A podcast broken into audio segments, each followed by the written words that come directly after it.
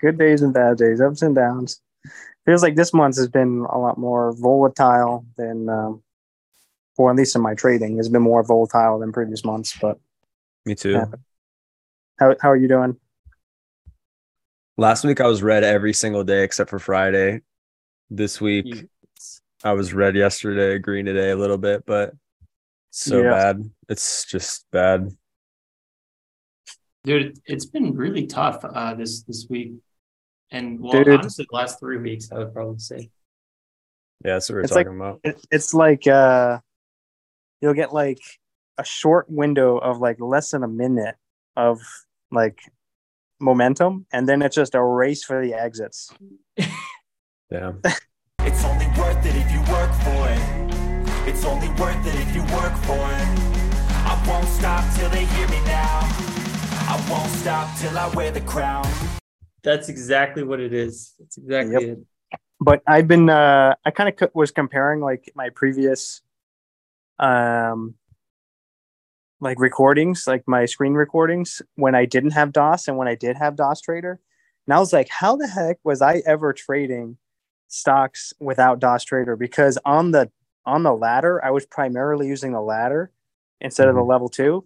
And if a stock was moving so fast, the ask price or the bid price, depending on which direction the price was going, it would the ask amount would be off the screen. I wouldn't even see the the level one. It wouldn't even be on the screen because the the ladder would just shoot straight up Mhm. or straight down. So I was like completely in the blind. Uh, if I ever wanted to catch a breakout or or uh, a breakdown or catch a dip, um, because it was just not even on the screen. And you know that's exactly why I was like not trading bigger price stocks because of the spread was a little bit wider, and then it made it even more apparent of the bid and the ask not even being on my screen. Yeah. So That's the DAS crazy. helping me like read the level two a lot better. Are you focusing more on level two now with DAS, or is it like how much were you focusing on level two on TOS? I was focusing on level two when I could see it, which is why I primarily traded stocks like between two and five dollars. But now with DAS, I can feel more comfortable trading ten dollars or fifteen dollars stocks with like a ten cent or fif- fifteen cent spread because I can actually see the bid and the ask. Um, but yeah, I primarily I, I always focus on the level two and just the amount on the bid and the ask, and then as well as the speed of the tape. What I found on DAS is you can it's so much clearer, like night and day, just recognizing the speed of the tape uh, when you're looking for, let's say, you know, a dip. You know, if this if the tape is like starts speeding up, but price isn't moving on the dip, you know that there's somebody soaking there. And also on a anticipating a breakout, like the tape will be normal, it'll be normal, like you know, little pops of green, little pops of sellers, and then just out of nowhere at like a key pivotal moment uh, for a breakout, you'll see the tape just flood with orders, just flood, flood, flood. It's just so so much more obvious now with DAS, uh, just because of that. It's not having that refresh rate that TOS has. You can tell that Mhm. TOS is not really kind of fluent, I guess, with the orders. Um, but yeah, you can tell when the tape speeds up, and you can and you can time that breakout a lot better. That's awesome. I was just in the shower like 25 minutes ago and I was thinking to myself about how funny it is that um because I remember like a month ago I read a quote to Alex and uh Danny and, I, and it basically was like a Mike Mike Bellafiore quote from SMB Capital and the whole thing was like you should never trade based on feel. Like everything should be written up in a playbook and it should be more of like you know this when this happens and this happens and this happens that is when i trade.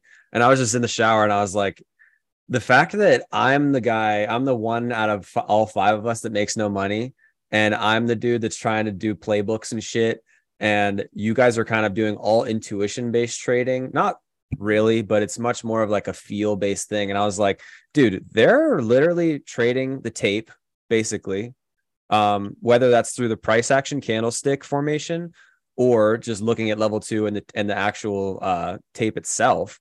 But I just thought it was kind of funny that like you guys are all doing that in some aspect, and I'm not at all. So Yeah.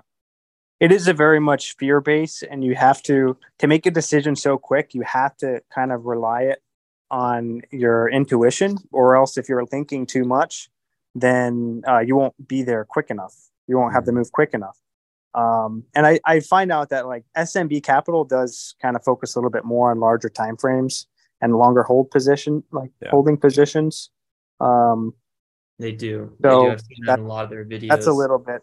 You can't really, at least for someone with my sort of trading style, like scalping is a little bit. You kind of have to take their advice with a grain of salt, just because Yeah, it doesn't sure. always apply to your trading. Yeah, they're only trading small caps, like those one out of maybe five times a year, where you get that, you know, five dollar to two hundred dollar run. You know, they're not just waking up every day like, oh, let's look for runners. You know, they're just trying to trade large caps if they have to, futures if they have to, options if they have to, and then small caps whenever it's like that five times a year, awesome opportunity type thing. It's a bit the opposite of what Tom and I do. Like it'll be like five times of the year the large caps are so hot that we'll actually True. trade the large caps as opposed to the small caps. That's true. Uh, but yeah, I mean, what you're doing, Colby, I think is you have all these playbooks and you do all this analysis, which I think is great. I also do a lot of analysis and reflection, but I think what you're trading is just much more difficult because you do these indexes that everyone in the world, you know, large and small, specifically the large people are are trading, and, and uh, I think that's tough. And we're Yeah. competing against like people with a newsletter, like pumping a stock yeah. and like their trends are just totally different. hmm Yeah, I mean, futures were invented to be like trade, like high frequency trading, basically.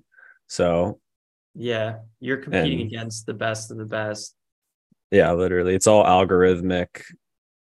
Just yeah, which is interesting though because like for the last week, I've been last week I was red literally every day, and it was it was just like the craziest. Just feel so unlucky, right? I always fucking say that shit, but there's got to be a point where it's not unlucky and i'm actually just a bad trader and i have to accept that that you know i don't have any edge and like what do you do if you don't have edge? Like go back and learn more because like it's pretty obvious that i can't make money the way that i trade right now. So i was looking into other youtubers and just like trying to learn more stuff and try to get back into that phase where i was in the beginning where all i wanted to do was watch fucking 10 hours a day of just YouTube videos of people just describing processes of how things work. And it's hard to find that though, whenever you're deep, because you need to find someone who's even deeper than that. Like you, I have to find someone who's really complicated and is going to say like a lot of interesting things. That's not just like, oh, in the nine and the 21 cross, you go short. You know, obviously that shit's not going to help me anymore.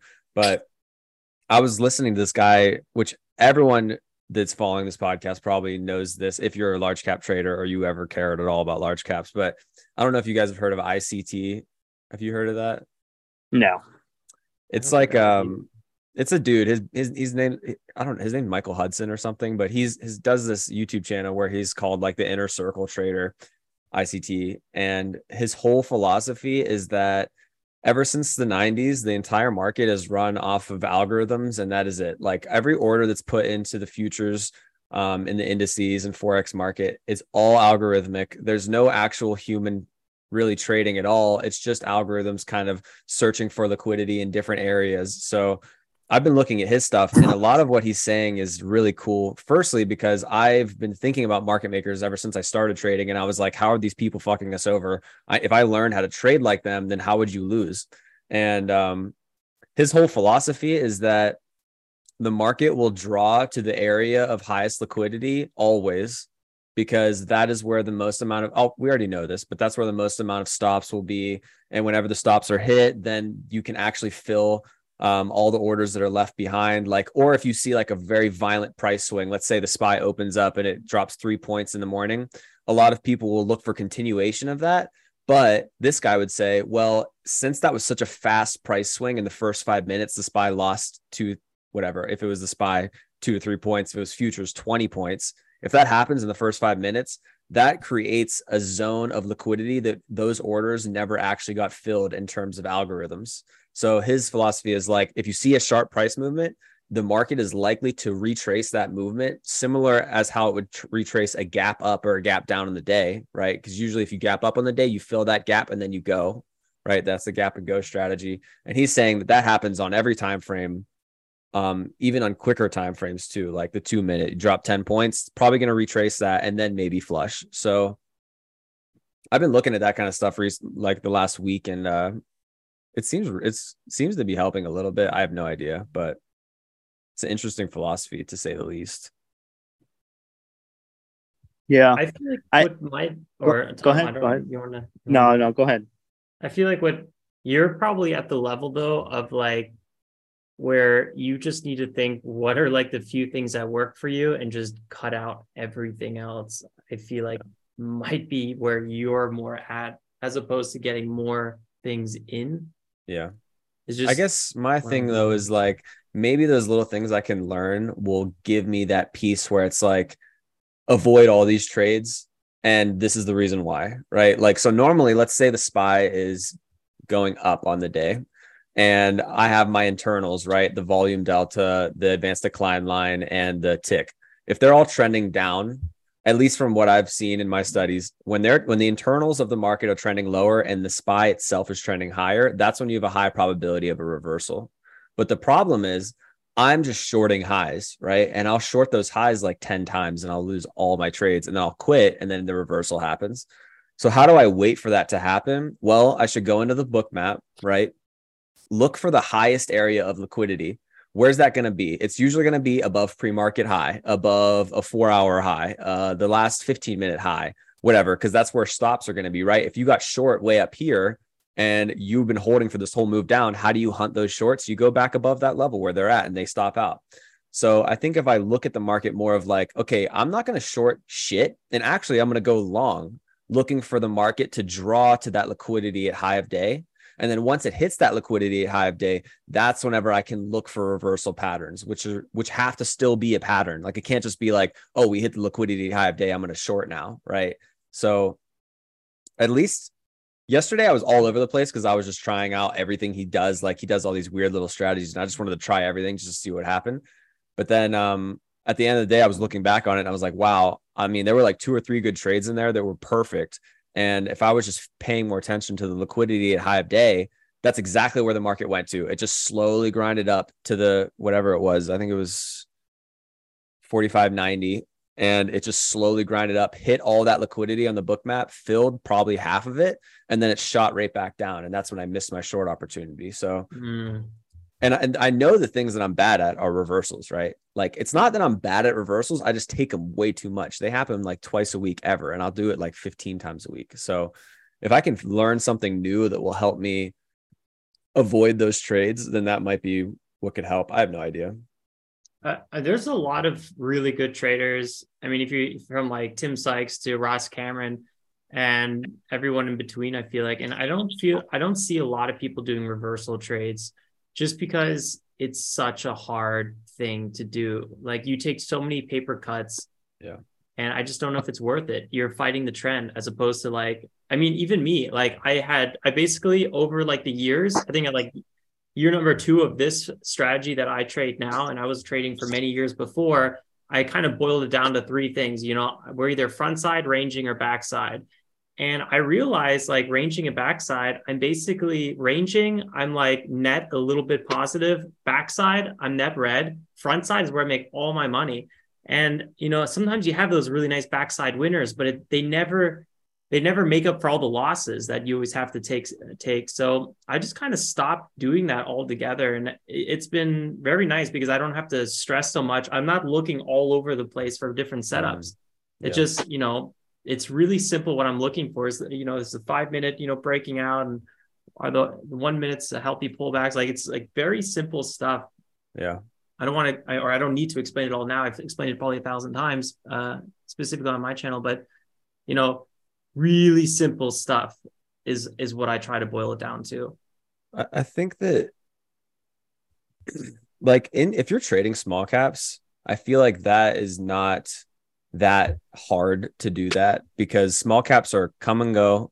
You get like a couple chances. Maybe let's say you maybe get on a really good ticker, on an average ticker throughout the week, not like a, a crazy CVNA or some shit like that.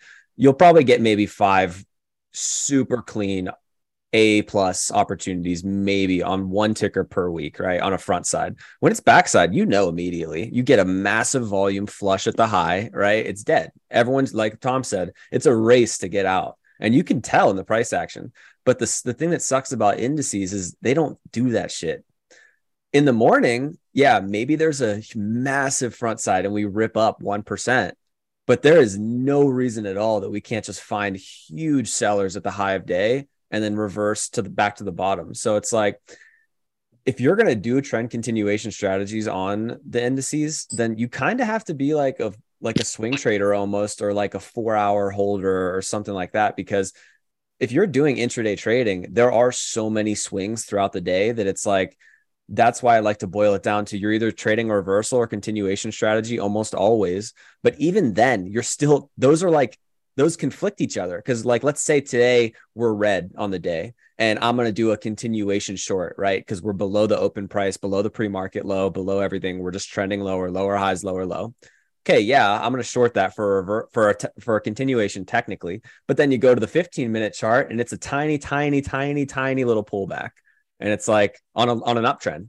So I'm doing a continuation on the intraday, but I'm doing a reversal on the 15 minute. And then you look at the four hour and it's also trending up. So I'm doing a reversal on the four hour as well. Then you look at the daily. Well, we never broke the all time highs. Would you consider that still a backside? Uh, I guess maybe. Um, then I'm doing a continuation on the daily. So it's like continuation daily, continuation five minute, reversal 15 minute, reversal four hour. So it's like that's what makes it so hard because every day it's just such a freaking like bouncing ball, man. It's, it's, like if I cut out reversal trading, I might cut out like half of all the opportunities throughout the whole week. Might, it might more. be worth it. I mean, yeah. I sometimes still take stabs at reversals just because sometimes it's so tempting, and I'll still lose. so I don't, I don't know. For me, it was better to cut it out. I'll still occasionally do it for sure, but yeah, more yeah. times than not, I'm, I just okay. You know, the ticker's trending below VWAP. I just don't look at it anymore. I'll oftentimes put an alert up, and if it breaks it, breaks back above VWAP, I'll I'll start looking at the ticker again. It's yeah. like it's that uh that black and white for me, and it's yeah. reduced a lot of stress because I I'm, instead of looking for like six different setups, I'm really looking for one setup, and. Uh, if I trade anything else, I'm usually bored. And then I'm like, oh, what am I doing? do you do that as well whenever you're like swinging large caps or going long on like coin intraday or something? Yeah, so large caps they, you know, they're tough. Like I my swing portfolio was up like 30k and then I gave back a lot of it, like the majority of it, like 80% or so. And uh because I was still doing a lot of long bias trades during 2021. Mm-hmm. Uh, so this was a pretty small portfolio. I basically grew it with like two thousand dollars, and I grew it um, all the way up. But then I was like, oh man, well, obviously I was trading like a kind of what you're talking about, like a daily backside, even though I was going long because, you know, the four hour was, you know, front side. And, and right now I'm kind of just accumulating uh, tech stocks, or I was like a month ago, I was accumulating a lot of tech stocks that were just appreciated and they started rallying and I sold them everything like uh, a week and a half ago, which was too soon. Who would have thought? But um, so that was a little different. That was kind of just accumulating value. Um, but oftentimes I will be doing like support line bounces, so like range trading, or I'll identify it's a daily front side and I'm trying to buy, you know, four hour support and you know ride that trend. So those are kind of the two styles I trade large caps, uh, or actually three styles: kind of range trading, support and resistance zones, accumulating value, which is really like it's something you can do right not right now, but it was something you could do like a month ago. Um, and I, uh, if we get a big pullback, we'll see that again. It's just it's it's not something you can always do. It's really something like you you scan the markets every day for like ten minutes. Uh, you have your watch list of maybe some large caps, and you realize, oh, these are these are good, but they come out of nowhere. It could take three weeks, could take three months. It's like you can't force that strategy. And then the last one is, you know, trading front side. So those are my three things. And I find uh, with with large caps, it's pretty tricky. It's something I don't want to rely on, and uh, it's fairly I can't force the setups. Is what I've learned. Every time where I sell my positions, and I'm like, I got a bunch of capital that I'm not using. Let me find a trade. That's when yeah. I end up giving back a lot of money. So with large caps, I really have to be like, hands off strategy. If there's something that comes to me, and it, usually you know when it's a good setup, and you're like, because you're not looking for it, you're just kind of scanning, and then you're like, oh my God, like, look at this one.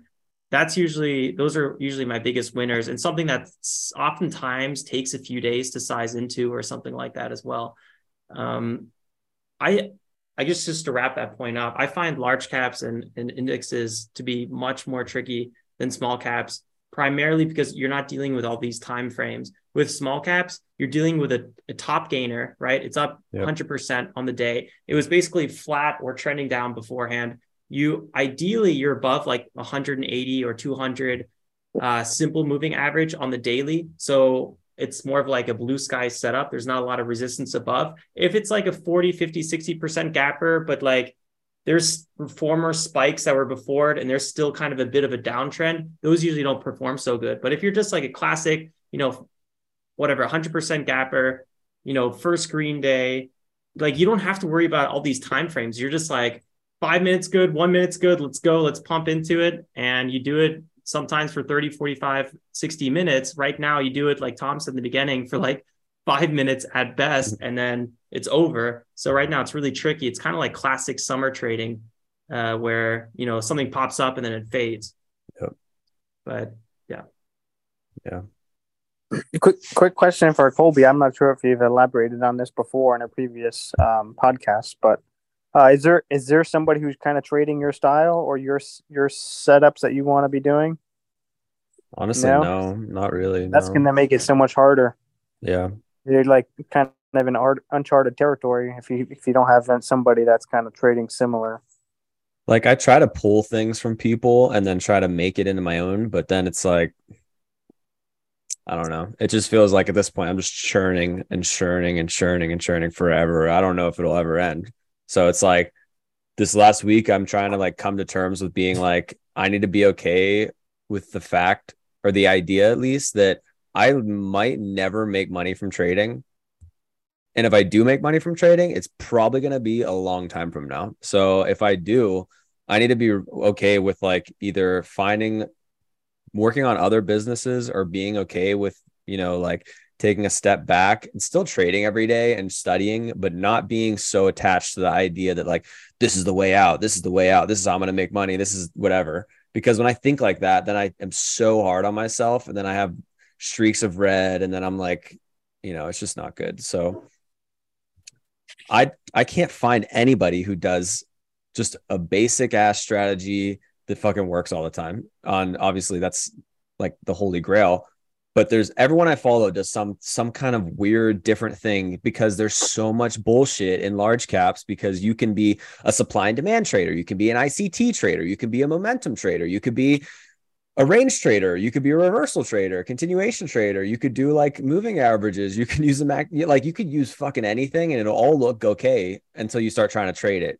And it's like, I like this ICT guy because he, I was always, I'm always kind of like a conspiracy theorist. Like Alex used to always make fun of me for that about like order flow and stuff like that because like if you just think about it if there's just trillions of dollars going in and out of the market every day that's not fucking going hand to hand. Like i'm not s- sending my shares to tom right? Like my shares are going to a clearinghouse and they're going somewhere that i don't understand and i will never understand until the erosion the edge is eroded fully away and the market makers can finally tell everyone and then they have a new version of edge. Like i, I firmly do believe that the second someone comes out and they're like hey this is my strategy. This is how much i made on this for like the last X amount of years, their strategy is probably eroded to the point where it's not even that useful to anyone anymore. And I feel like SMB itself does similar shit where they'll give out videos that are on like the volume delta, the advanced decline line, and all this bullshit. And then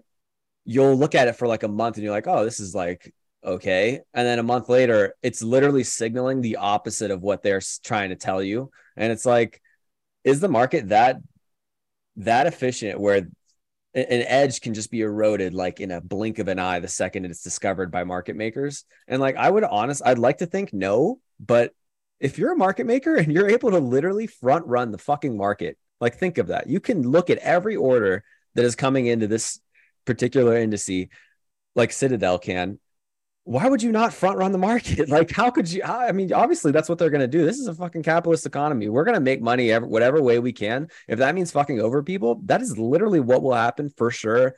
No doubt. That's what happens. So it's like, I like the idea of using market makers and trying to understand how they actually manipulate the price to try to draw to levels of liquidity so that they can grab all those orders and then go in the direction that they were supposed to go in in the first place.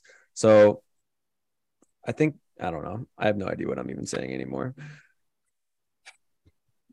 I, yeah, I think that if I try to do, I don't know, I'm just going to try to keep learning shit. And hopefully there's going to be a point in time where it's just all clicks and I can go fuck myself and not have to ever do anything ever again. But as of right now, that is like a far distant idea in my head. And I'm not even going to try to entertain it because when I do, I just get sad that I can't do it yet. So yeah it's a frustrating place to be. I think Yeah.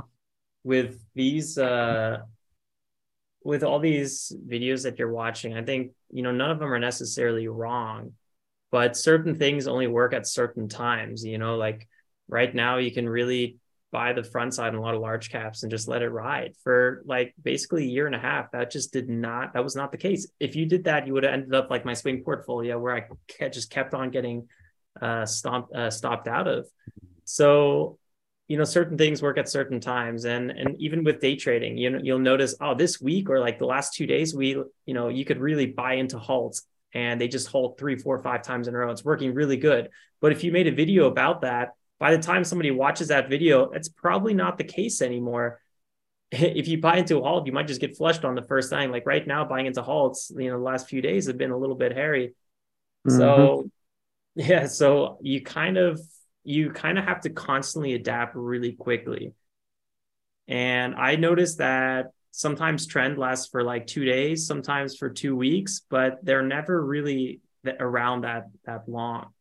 And if you there's some good momentum or something works, you really just try to squeeze it as much as you can. And once it's gone, you gotta you really have to back off and and switch gears really quickly. No, yeah, I totally agree with that. I just wonder, like, like, do market makers manipulate the market to make it that way, or is it like, I mean, obviously, it's not that simple, right? It's not just straight up manipulation. There's still human sentiment, how much money people have, how much money does consumer have, how much money do banks have, how much money, uh, you know, all this kind of stuff.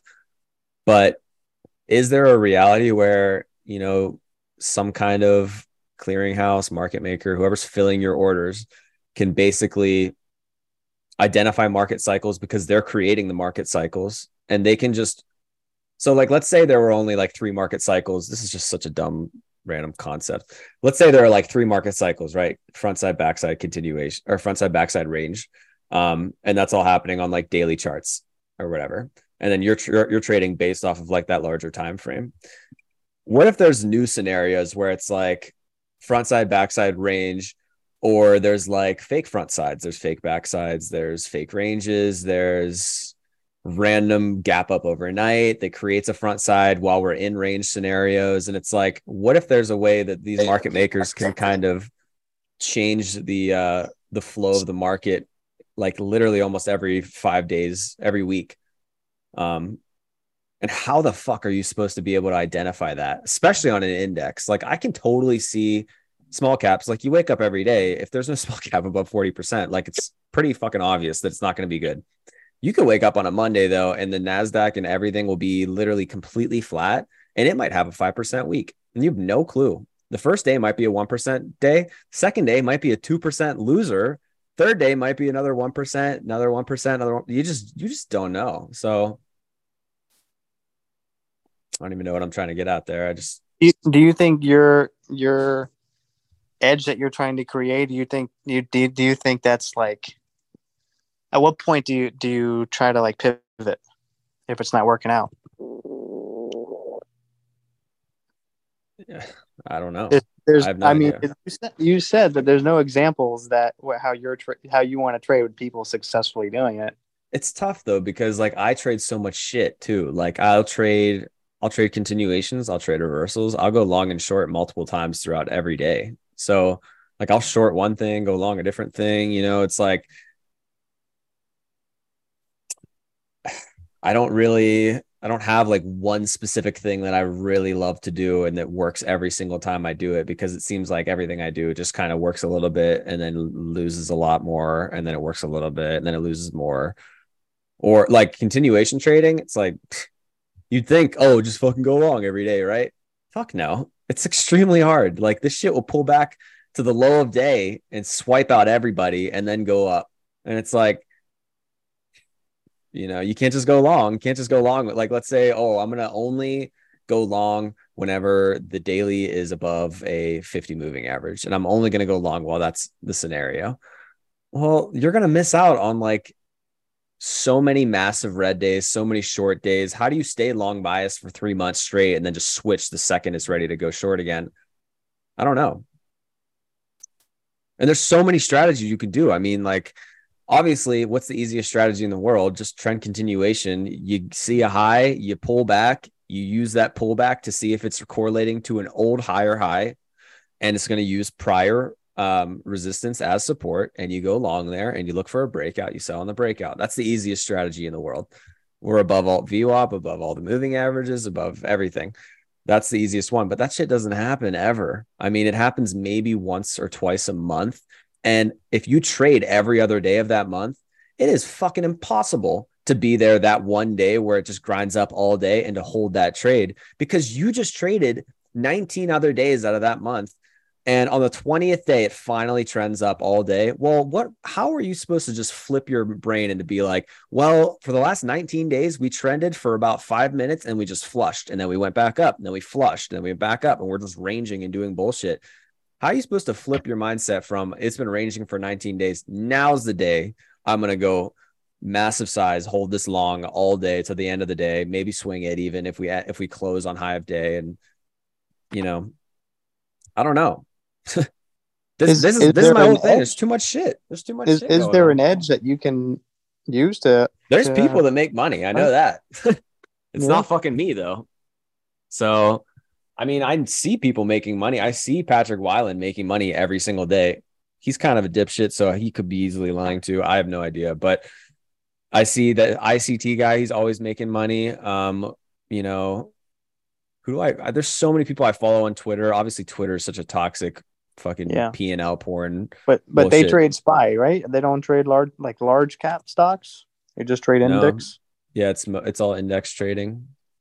I mean, uh, that index trading stuff uh, hurts my brain. Like uh, when I saw Ricky do that, and he was, you know, he was like uh, doing it for years, and he was happy about like uh, these couple hundred dollar days. I'm like, hmm. It just it's it's such a grind. I feel like trading indexes. Uh, even um, Scruffy Trader that we talked to, been trading a very long time, and he mm-hmm. has pretty low daily goals as well. Yeah. Uh, I think it's just tough. Like you make a few hundred, and you're just like, let me get out of here. Mm. I mean, I would love to. I mean, I maybe have to look for a few bigger traders to interview that do indexes. I think that'd be great for your channel too, Colby, because mm. uh, you study this so much. I think it'd be really interesting content for you to talk to some of these YouTube channel guys. Yeah. Um. But yeah, like like you were saying, like on Twitter, uh, and and YouTube, you don't really know how honest people are being. I, this is this is like my least favorite part about the trading industry is just like there's so much fluff out there. Like I love trading as a as an art form. It's just I hate the I hate the industry.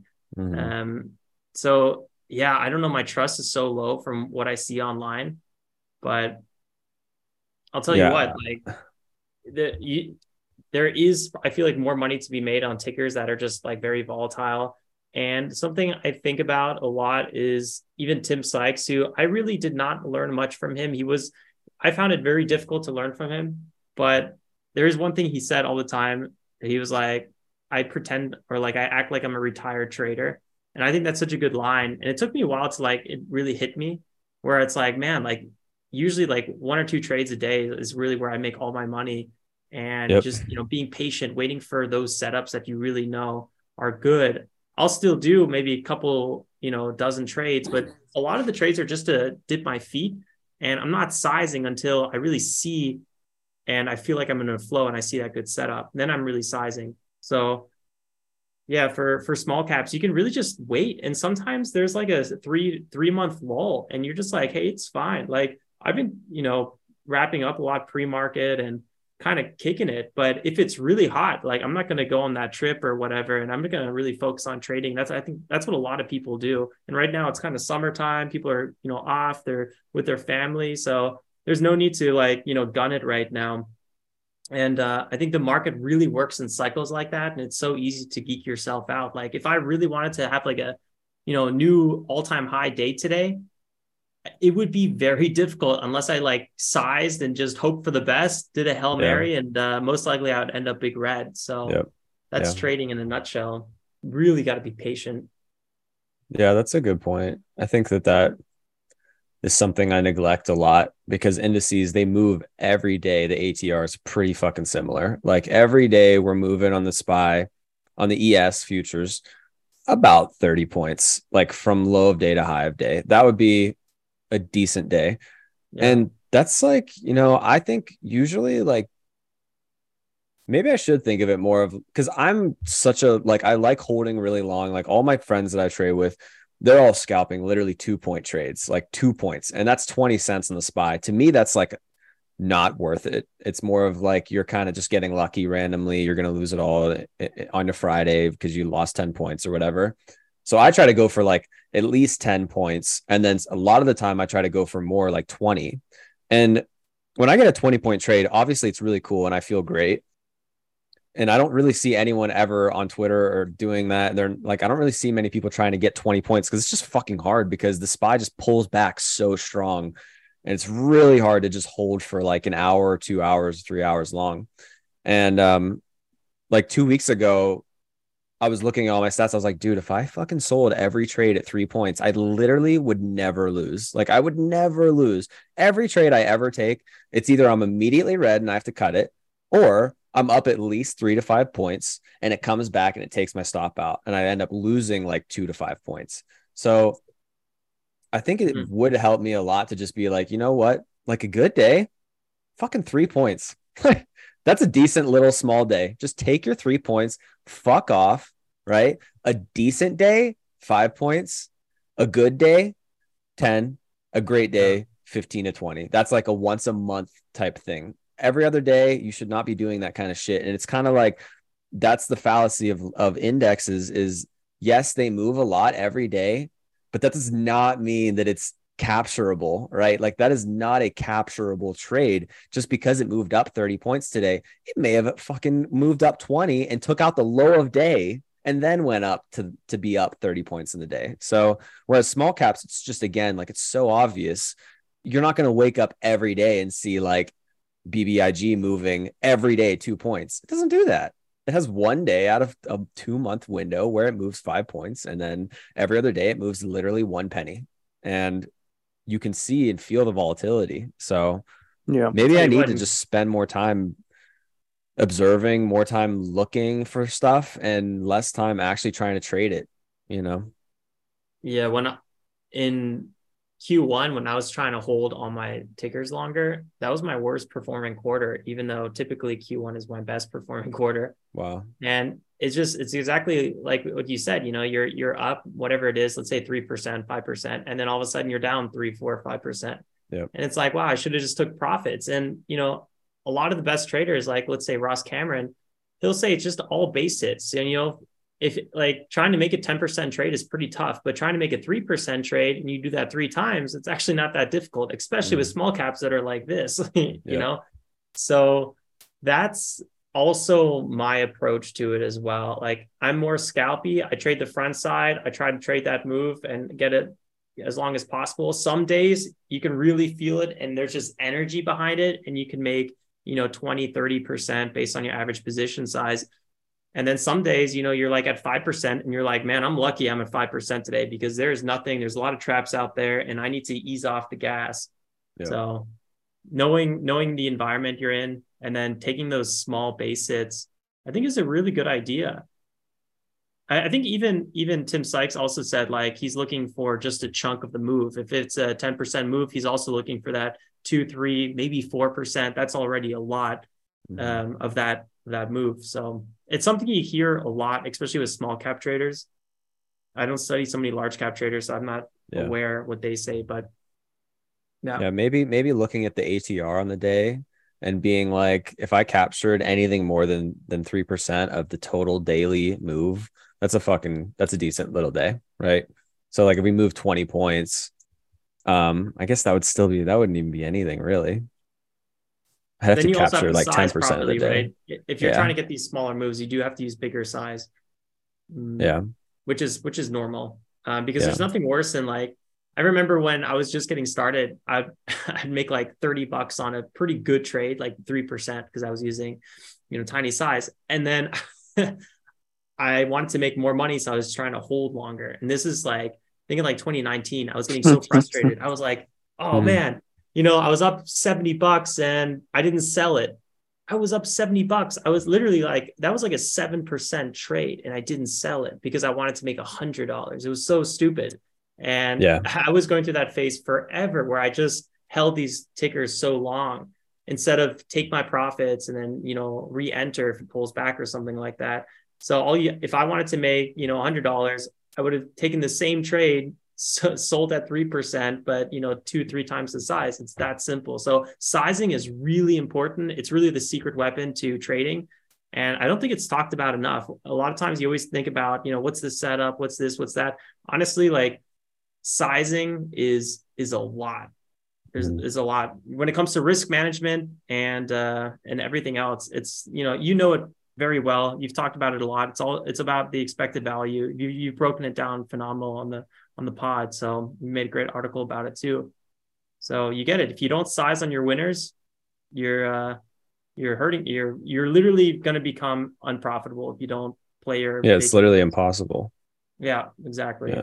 If you're a poker player and you're not, you know, raising on the uh, the ante when you have two pocket aces, you're you're not going to be a profitable poker player, Mhm. and that translates to trading. Um, I think one to one for sure. Yeah, literally. Yeah. Tom, why don't you tell us how you do that? Because you're very, you're probably one of the best, best uh, risk averse traders that I've ever seen. In terms of like, you, I'll look at your Mhm. stats and it's literally like minus a dollar, minus two dollars, plus four, minus two, minus one, minus one penny, plus five dollars, plus two hundred, and I'm like, whoa.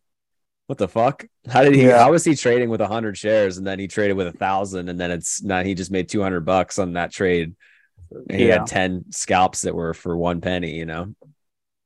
Yeah, usually um my bigger winners are going to be the ones that I I always average up into them.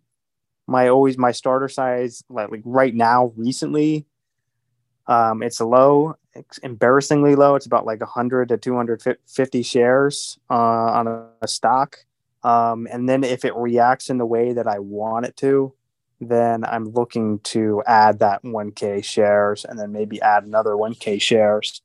Um, and that usually works out well, that strategy, uh, because I'm averaging into winners and usually I'll go much higher than my adding um, price. And so I'll come out with like that nice 100 or $200 winner, um, even though I started off with just 100 shares. Um, but sometimes that can get you into some trouble because you'll average up and then it'll come straight down because some markets recently the entry the entry for the bulls needed to be the exit for the bulls. It kind of flips. It's it's like you know the one minute candle to make a new high. That's your sell. That's where you should be selling not buying. Yeah. previously a couple months ago and then also in 2021 and 2020 you know that's that's a that's an entry right there. First one minute candle make a new high or you know fresh anticipating a fresh breakout or one minute pullback. Um, you know that should be the entry. But now you know that is the exit and now you got to think about well now how do i get in before that now how do i you know anticipate an entry you know before that and then you got to completely reframe your mind to where it's like you got to be buying on red candles like coming down Mhm. and anticipating a bounce and then maybe selling on that Mhm. one minute candle to make a new high instead of the entry but um How yeah, long are you in drawdown when you take a loser? My drawdowns are most are pretty small. Usually like i'll i'll allow like one bigger red day um and then i'll i'll start to reel it in a little bit. I meant like on an Sometimes actual just good. single trade, but Yeah, sometimes it's good because you know I I'm managing my downside, but like I'm pulling back my confidence so much that it takes me like another two weeks just to get back to where it was with my confidence level, and then like it'll happen again, and then I'll reel it in, and then it'll take me another two weeks to get back, you know, mentally, Mhm. and you know that can have a drawback too because you know I'm I'm leaving a lot of money on the table. Um, so that's the kind of thing that I'm, I kind of been uh, dealing with. You know, it's pros and cons. You know, I'm never really too far off of my high. I don't think I've been in a drawdown long farther than a thousand off my high, um, and a thousand. You know, that's like two to three green days, two to three solid green days recently. Mhm. So I mean, that's not too bad. Um, so Like, I mean, what about it on just an actual just single- like what about your entries? So like let's say let's say you're green like 300 bucks in the day. How many of those trades are you winning and how many are you losing? And then how much in those losers are you actually holding that for? Like are you selling the second you're red? On a Oh yeah, I'm I'm pretty much only I'm risking break even. Yeah. I'm I'm risking break even, maybe two or three cent loss every single trade. Yeah. But not always not always am I getting out because you know sometimes there's just a flush and you just can't get out fast enough. Mhm. And then you take that 10% loss and then you're Yeah. pretty much screwed on the day. It's like, you know, stick a fork in it, try to maybe try to trade a little bit on small size to to minimize, you know, the the the downside, you know, maybe try to make some back if you can mentally, you can keep trading. But Yeah. um yeah, most of my trades are risking break even. You know, I want it to be, you know, immediately doing what I want it to do because I'm trying to I'm pretty much trying to time it. My strategy is pretty much timing. Um, you know, I need to be getting in right at that point at which it either breaks out or you know we bounce off the low or we break you know a pivot point uh, in like an inflection point from you know bearish to to bullish and like a VWAP breakout or like a five minute uh, previous five minute candle uh, breaking a new high. Um, but yeah, most of my my strategy is mostly tr- timing, so that's why I risk break even. Mhm. Um, but yeah, And then so you're literally sizing up almost 20x your starter. Cause you Oh, said yeah. like let's say you're in hundred shares. You said you might add two thousand more shares. yeah, I could add yeah about two thousand more shares That's if fucking it's awesome. if it's doing what I want it to do. Yeah, That's so cool. and especially if I have the momentum on my back. Um, you know, if pre the previous two or three days or previous week have been hot, and I know there's going to be people buying where I'm buying. There's going to be volume because I'm trying to time that point at which everyone starts flooding in. Um, then I know it's going to resolve in a in a good move. I know it's Mhm. at least going to be a pop at some point. Um, you know, within the next minute. Um, and that's when I can, you know, size into like two or three thousand shares, or and then get that nice ten cents. That's two or three hundred bucks right there. Are you usually or trying to make like 10% a day on average position size, or is that just something you're not even like thinking of that really? I I don't think of that because I take a lot of, like you said, I take a lot of shares or a lot of trades are just hundred shares, and so it's not really accurate my average position size. So I don't really look at it like that. Um, because I, I take so many like like small little test trades just to feel the stock, feel you know is it going to hold up here? Is there buyers here? Is it moving in my direction? How are the fills? I'm trying with like hundred shares, and if I if I feel it, I get that nice pop for 100 shares and it's about to break out, volume is coming in, then I'm adding a thousand, adding a thousand, and then taking my profits. Yeah. That's usually That's how awesome. it is. Do you usually have just one big win on the day and then you're kind of done? Uh, it's usually one to two big winners. Um, and then the rest, it's either, you know, plus $10, minus $10, plus $20, minus $5. Maybe I'll make a little bit just like scalping on, on that sort of size. Uh, if it's not really an A plus setup. Um, but yeah, most of the times, usually one, one to two, you know, nice trades. Um, but yeah, the timing, timing is pretty much my entire strategy. And, you know, just with how fast small caps can move. Uh, if you have the wind on your back with the momentum, then there's there's a lot of upside potential. Mhm. Um, but again, like I said, if it's if it's weak, uh, the risk reward's negative, and if you're averaging up, you're gonna get slammed on. You, the entry is now the exit, and you you need to be getting the heck out of there. Yeah. Yeah, and that could change That's just cool. as quick too, right? Like in next Yeah. week, it could be the opposite. So, Yeah, but yeah, right now it's definitely the the case. Quick, short, short-lived moves. Tom, I feel like you're a cool example of trader because you're almost your edge is almost your execution. You know, what do you mean?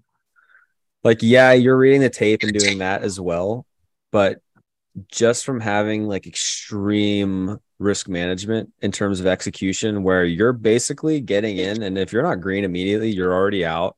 And if you are green, you're stopping at your at break even.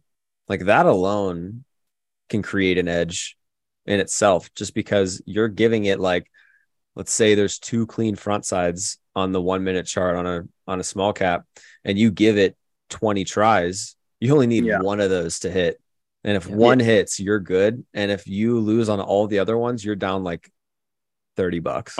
Yeah 20 30 bucks. That's usually Yeah. how it is. That's usually how it is. And I'll, I'll know when i'm on a good stock because i'll get in and i'll like it'll be a front side move. I'll get in at like let's say like for a two dollar pop uh like 199 and the bids as soon as i even know that i'm in the stock the price is at 203 204 and now it's like oh i mean i got a good one here. Wait for the next pullback.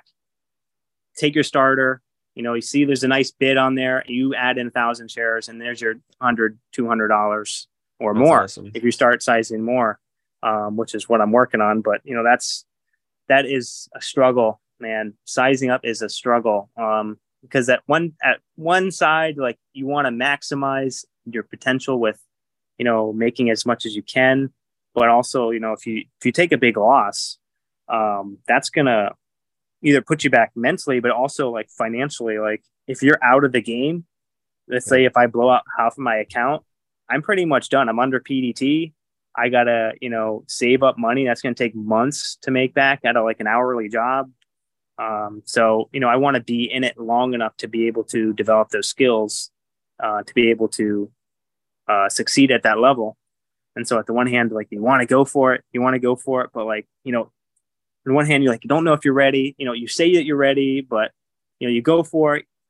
You, you get a couple winners, but then always like it's like if you get caught in that halt down on like EDTX, like you're screwed. You're pretty much screwed. You lose half your account, and that's it. Stick a Yeah. fork in it for the next six months. Yeah. Yeah, it's yeah, that's that's true.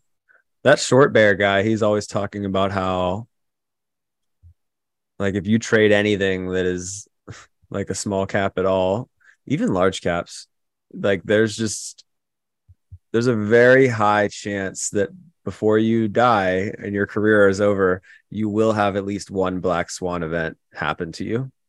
And he's Yeah. like, and he's terrified of those because his position size is like $10 million, right? Yeah.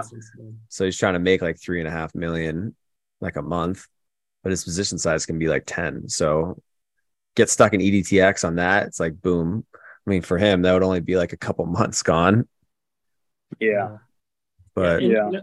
in a- way, EDTX for me was like a, a really good, again, like lesson learned. I hate learning these super expensive lessons, but uh, this is a ticker I usually would never touch, and I'm I don't even like it was a bit of a boredom trade. So like reducing your market exposure is really important because market exposure is a real thing. The more time you are looking at the market, the more time, you, more chances you're going to do something stupid. And last Friday or the, the the Friday before last Friday when EDTX popped, there was nothing moving, and I was just about to log off. And if I just logged off a little bit sooner, because I already told myself, ah, no, it doesn't look good. And then I was like scanning. I was like, nah, maybe I'll find something. It's already like Friday. Usually, when the when I start having those kind of thoughts, like nothing good comes out of that. Like, let me just see if I can take one or two more trades. Like again, like I'm trying to force a trade. I'm not letting it happen you know, I'm, I'm not waking up and there's a hundred percent gapper and I'm like, let's trade that, you know, that next front side. Next time it gets above VWAP, next time it does X, Y, Z, let's do it. It's, I was really hunting for something.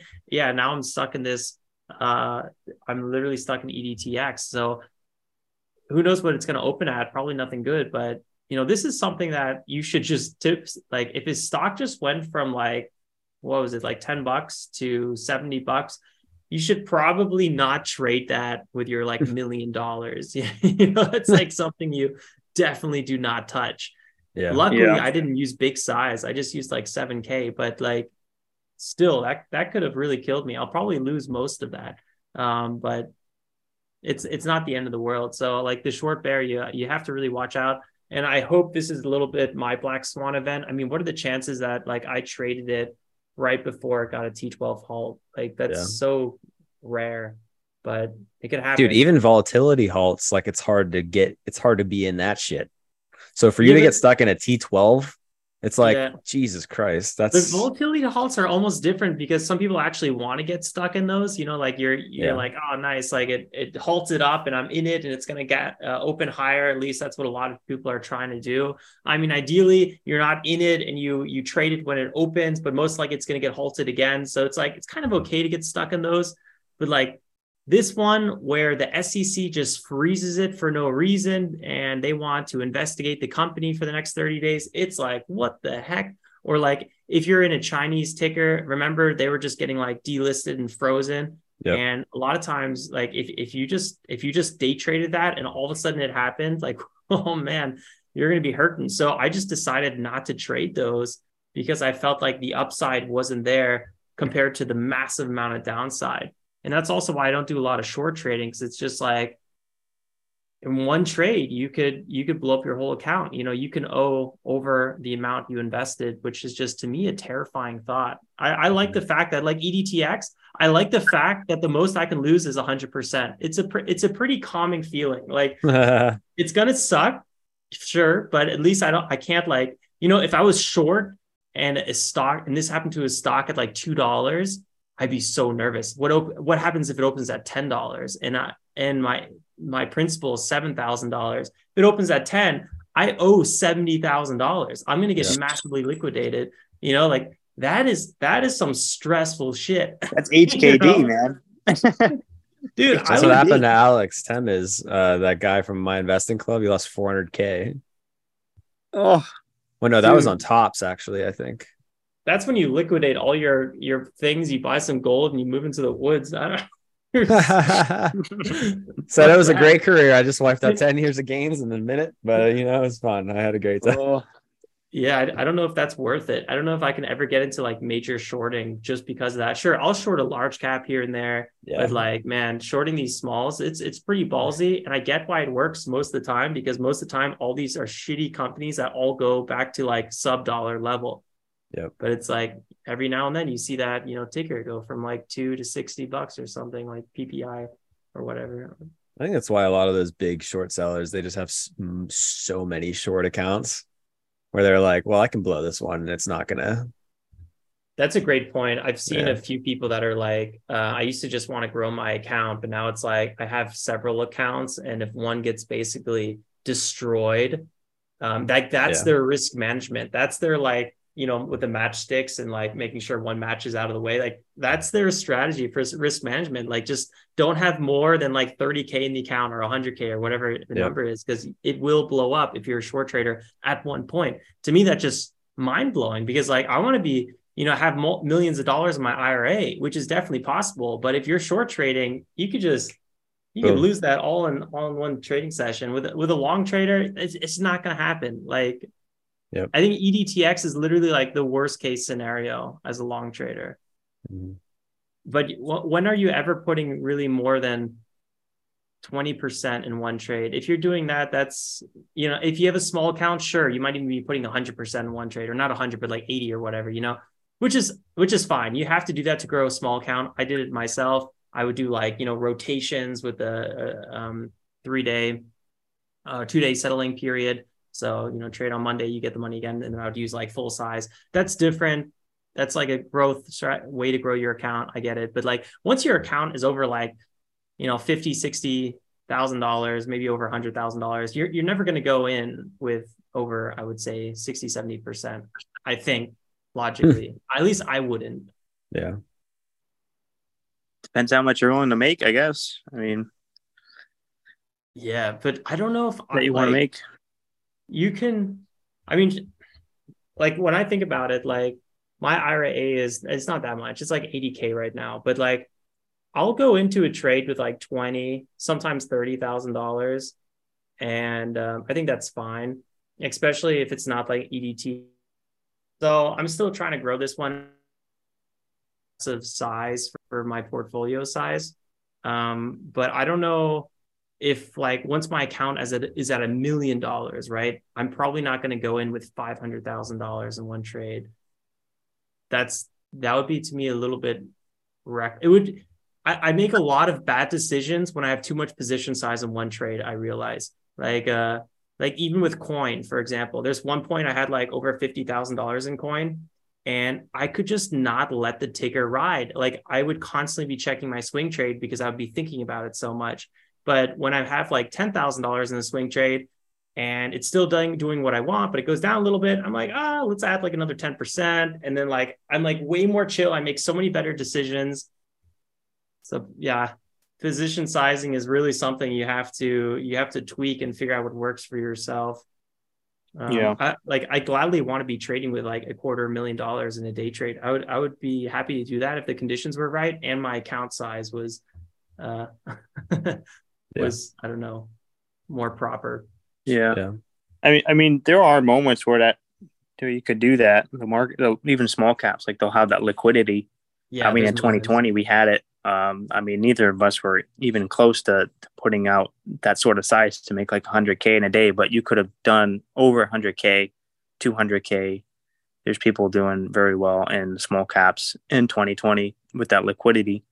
I do, I do see myself getting to that that size level eventually. You know, I I don't put any limitations on where you know I could achieve.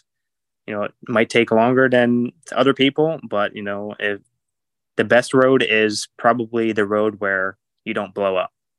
So, however yeah. slow that takes, I think you go that road because if you blow up, it's going to do a lot of damage. yeah, we don't need that kind of stress in our lives. Um, yeah, we just don't. I mean, even EDTX, it didn't really stress me out too much. It was a bit of a bummer, but it was just like, eh, like I can I can make that back. Usually, I don't like losing in a day more than what I can make back in a day. So EDTX is going to be more like, you know, two, three, four weeks, depending on the season. Sometimes I can make 2K in a day. So if I lose the whole $7,000, you know, I could in theory make it back in a week. So it's it's not that much. Most likely it'll take a month because right now it's been a bit of a grind. And like I feel like a $500 day for me right yeah. now is like a pretty good green day. Sometimes like today I made 746.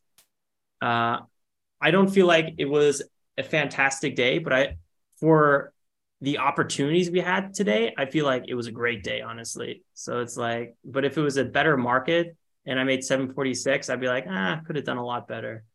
So yeah, the, the opportunities are just really, really light right now. And it's just, it's kind of tough to squeeze money out of the market.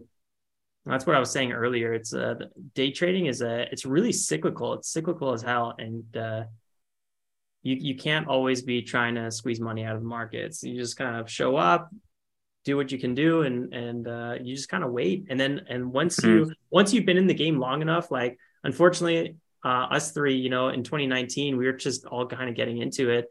If we had our level of experience in, in, in, you know, going into 2020, I think we could have absolutely killed it what we know now. And right now, all we have to do is kind of wait for that, that environment again, which will happen at one point. And until that happens, we can still pull out, you know, 10, 15, $20,000 a month as we size more appropriately. But it just, you know, those are grind numbers. I mean, those are great numbers, and I'm not making them right now. But compared to like a 200 or $500,000 a month, you just, it's just impossible to make right now. Like even Ross Cameron's not making that. And he made what, like a million in a month or something like before. I, I, I don't remember exactly. Yeah, it was just, it was absurd, but he just it like, was during GameStop exactly like you you need yeah. to wait for that environment and we just don't have that environment right now. So like if he's doing like a 50k month i think he's probably pretty happy with that even though he knows he could do better but there's no market to you know do better with. Yeah. Yeah. That makes me think a lot about how important it is to make sure you have other businesses and other things that are just you know like even stuff that's like you're passionate about like even like this little cabin for me like I love the idea of having like a hundred of these fucking things, and I have like a vacation rental company where I can make a million dollars a year doing that, and then I trade on the side, and it's just all fun and games, really. And I still put in the effort and energy that I would need to do to make a million dollars a year. But whenever that year comes that I can make a million dollars, I will definitely do it. But I'll also make another million from my fucking other businesses. So it's like that's something that I'm really, really trying to put more energy into because it's just so fucking hard to wake up in the morning and be expecting of anything with trading. Because any yeah. day when I wake up and I'm like, I want to be green today, I want to make money, I want to do this, and I don't do it, it's a it's a shitty day for me. Like I don't have a good time the rest of the day. Like it affects my mood and everything. But yeah. if I went into trading and I was like, hey, I'm gonna make a thousand dollars today, whether the market fucking explodes or it does nothing, and I don't give a shit and um, that could be like my risk on the day like being break even throughout all my ventures or something like that you know but yeah. You can't have expectations uh, with trading that's that's for sure. Yeah i also like uh, all my other projects uh, with, with if it's coding or or diving into health uh, stuff i watch so many like health and history. I love history documentaries. So like to me mm-hmm. all those things are really fun. Or tennis i try to get out for tennis all the time at least once a week or surf trips. Right now, we're thinking about maybe maybe getting a base in Peniche, Portugal, because we just love it there so much. So then we could just surf every morning. So stuff like that, you know, you got to live your life. Uh, and that makes trading a lot easier if you really live your life. Mm-hmm. And other otherwise, uh, you're you're gonna get so pissed off because you're gonna be like, I just dedicated three years of my life to this, and I'm not making any progress anywhere else because I'm really trying hard on this. It's just going to make it worse and worse and worse. Mm-hmm.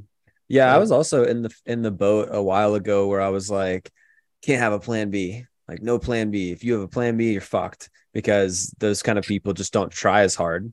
And now that I feel like I needed a plan B, I'm like, oh shit.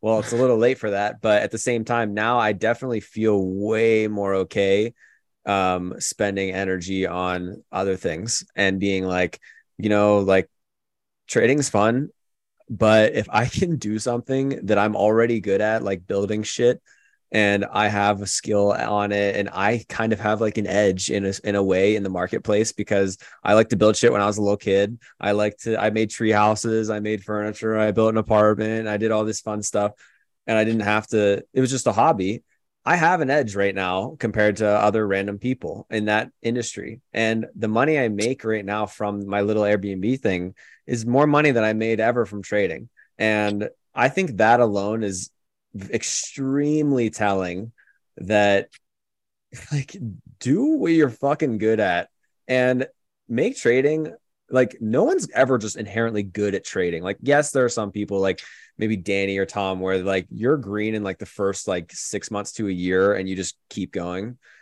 But like at least for me, that is not the case at all. Like I just lose money for for the last three years straight, like pretty much every month for, for three years straight. So there's got to be a point where I need to be like, you know what, I'm okay with exploring other ways of edge in different um, industries and different sectors in the world. It doesn't have to be finance. Like this will always be here. I don't care you know, to make it all right now. But and who knows? The probably the second I don't give a shit about trading anymore is whenever it becomes extremely easy or more simple and I make more money from trading. But yeah, and it's a really good skill to build on the side. Like uh I think you could lose I know so many people uh I or I know I hear so many stories and I, I I hear them from all different people. If it's you know someone's grandpa that just lost all their savings because they bought some stock or if it's you know me myself and uh, you know getting hacked with crypto or, or something like that it's like it's so good to practice this stuff early on because you know as you come out of your 20s and you, you go into your 30s and then your 40s and 50s like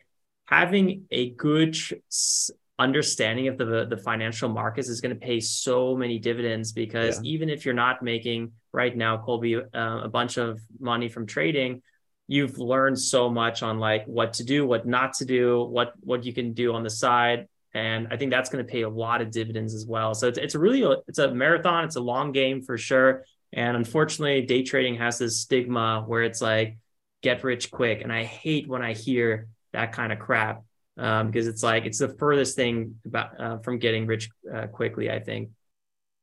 Yep. Uh, so yeah, that that could help you from uh, panic selling on the COVID crash and then buying Yeah. back in at the high. yeah, Yep. exactly, exactly. Which which a lot of people did. You know, A lot of people Yeah. did that. it's like, oh my God, the market's going to go to zero. It's like, no, no, no. This is exactly when you should be buying for sure. Yeah. So l- stuff like that, I think it's going to pay a lot of dividends. I mean, if you think about it right now, like you're what on probably year like three almost. Yep. So Both of us are on year three. Yep.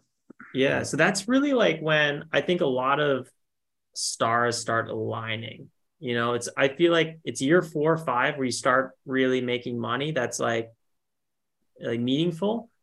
Yeah. Uh, it doesn't have to be a lot, but it's like more meaningful instead of like, you know, 50 to hundred dollar days, you're making those 2K days. And it's like, okay, I mean, still not like, you know, millionaire status, but it's like it's kind of life changing because you you have like you could you could relax a little bit, right? So there's not as much pressure. But I think it's really like year seven, eight, nine, where all of a sudden you make a million dollars in a year. And you know, then everyone on YouTube is like, "How'd you like? Who's this trader who came out of nowhere making all this money?" It's like, Yeah. It was an overnight success. yeah. Then you're an overnight success. So, Yeah. so yeah, it's it's the long game, and uh yeah, that's all it is. Yeah. You know, wait, Yeah, and you're gonna be o- till we you're gonna be 10 okay years with under the long game. belt, and then it's like, you know, I only trade in January, February, March because that's when it's hot, and like then you're like you're just so chill because you have maybe Yeah. a few million in the bank, and you're just like it's not worth my energy to be trading the summer because it's so crappy, and maybe I'll walk out the whole summer with 100k. Who cares? It's a waste of time. I'd rather you know trade really intensely for two three months and potentially make a million, but then live my life and not Yeah. think about the market. So I think that's the that's where you want to get to, but to get there you have to grind uh, quite a bit, as as we're all aware of. yeah i think also like i was saying before um like whenever you're in the first three years like totally have a lot of plan b's. Like not a plan b where it's like this is my fallback but a plan b where it's like i like working on trading. I like doing this too. I'll do both. I'll give some energy to this some to that some energy over there.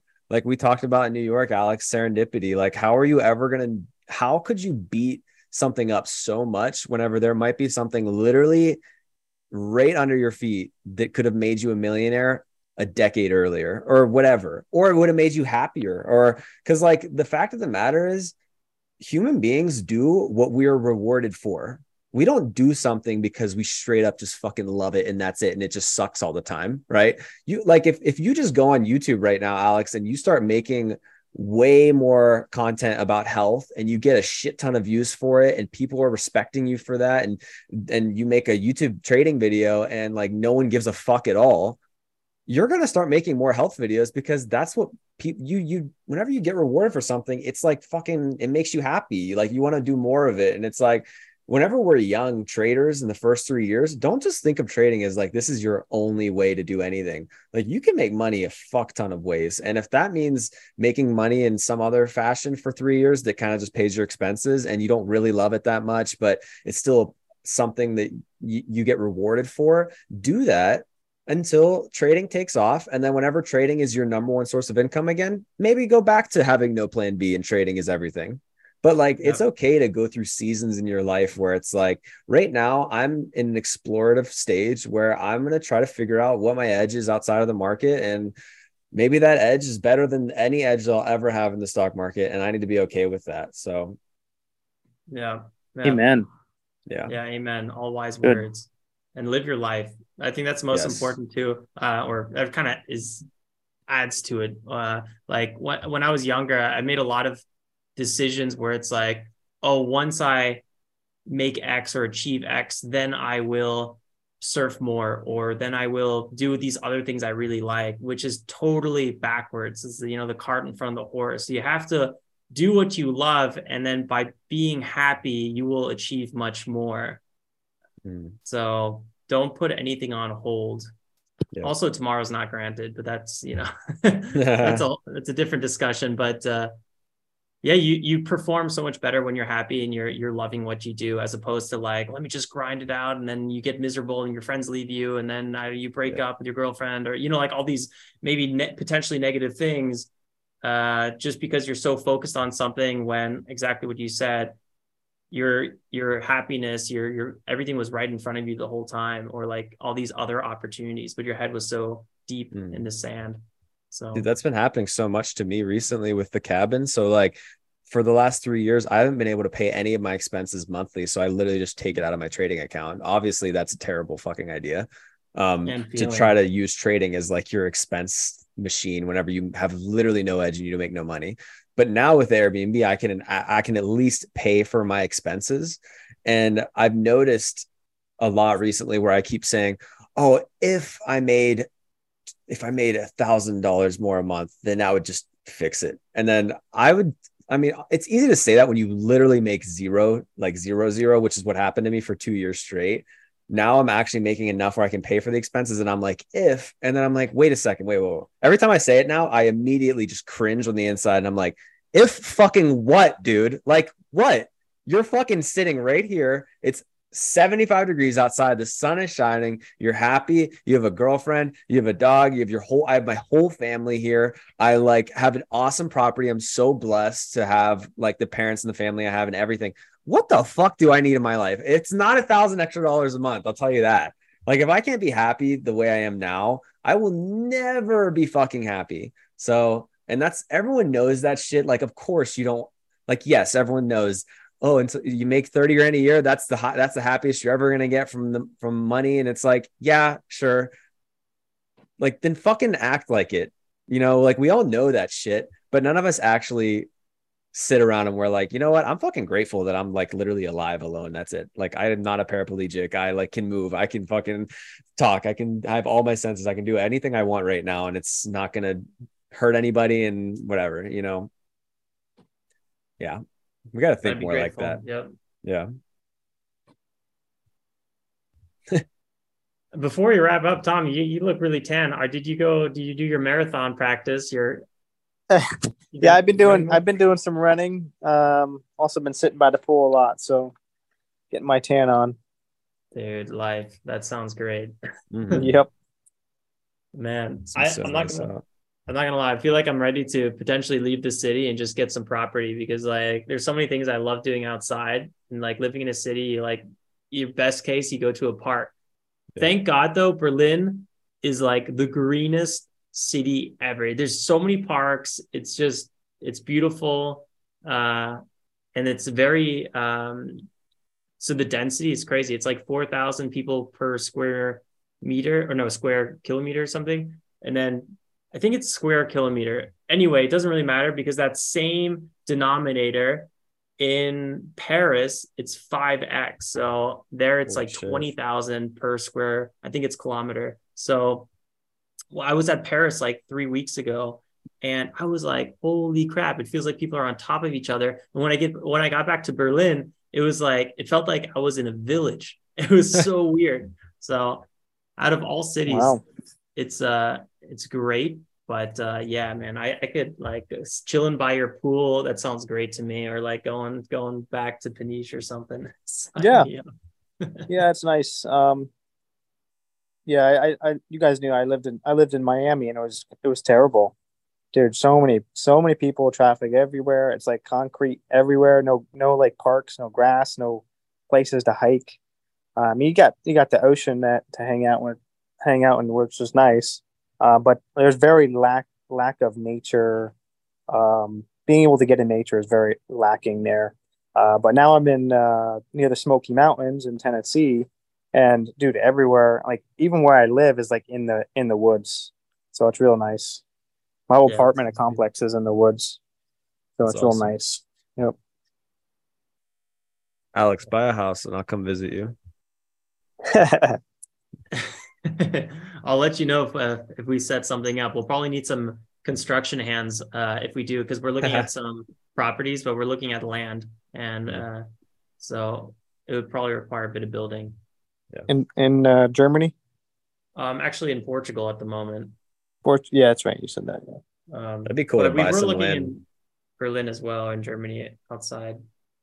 That'd be cool to get enough land where you could put like a some kind of vacation rental on it or something that you could make money from as well. Yeah, we were thinking about we oh man, we found some really cool spots. We were thinking about like one like bigger communal house and then like several smaller houses because we want to have some friends come. I have a lot of friends from Florida that you know I grew up surfing with, and it's just like if we could have a group of people just fly in and no one has to look for a hotel or Airbnb or co-living, you know, it'd be so fun just to have everyone crash and just go surfing for two weeks. So that's kind of like what I'm envisioning. So if I can find the right lot, that's kind of our goal to yeah to create. So I'll ship you in. You you and Tom, you guys can get working. I don't know if Tom likes construction as much as you do. I'll, I'll hold up my end. There we go. There we go. Get yeah, some nails in. It'd be super good fun, huh? Get the sauna. Yeah, that'd be awesome. I would Oh, love man. that. I still was never able to actually like legit surf. Wow. Like I mean, I went out one time in California, but my girlfriend's Alright. learning, so you guys, she'll, yeah, you I guys just boogie board. Yeah, boogie board too. There's a lot of people that are boogie boarding, especially at this one beach because the waves are super steep. It goes like from that to the, it's called Super Jesus. Tubos. There's just sponges Uh-huh. everywhere because the barrels are so nasty. But yeah, would be fun to get a bodyboard and just yeah. Well, uh, plans for the rest of the week before we wrap up. Anything, anything that's uh, specific on the mind? I guess that all we we talked about probably. there's a rate hike tomorrow. Yeah, macro comes out heavy for the next three days. Oh, You guys So think I'm they? just- You guys think the uh, the low is in? We're going up from here. Sure feels like it, but that's Yeah. usually right before it whips back. Um, but I think if Yeah. it does have a big sell off, I don't see it being a full reversal. Might be a buying opportunity. I don't know. Any thoughts, Colby? yeah, I agree. I mean, as of now, it's the smartest thing to do is to just trust the trend, and we are fucking hundred million percent going up very, very strongly. So until we retrace like over fifty percent of the move that we put in, that's when I'd be like, oh fuck, maybe this is bad. And that would be like a 10% pullback from here. So that's also the point where everyone else would be like, oh shit, this is bad. And that's So- where you buy. Yep, that's where you buy, and that's where they finally start the recession. Yeah. If there's a big Another pullback, I 50%. would definitely allocate some of it because otherwise you're you're gonna miss out on a lot if you're not somewhat allocated. Because it could just trend up for the next six months, you know, and then you're you're sitting on your hands and then you get FOMO, then you buy, and then then it falls. So you want to be a little bit allocated. Yeah, it's gonna be tough as hell trying to catch these bottoms though on these these tickers that are already up so much because man, there will be a ton of flush outs before the next like really good pullback. It's a clean buying opportunity happens. You know, Yeah. it's gonna be hard. Yeah, no, I totally agree. Look at that. Spy is at 456, just constantly breaking new high days. Yeah. Crazy stuff. Well, I guess we could probably wrap it up there. Uh unless someone has something to think think about Colby's last thoughts thoughts on the spy. Nope. Nope, that's that's it for me. All right, guys. Good chat like always. See you next week. All right, Good luck Next week. Colby, with your have, Thanks. have a good Yeah. trading week. Good luck yeah, to good everyone. week. All right, Okay. take it easy. Later, boys.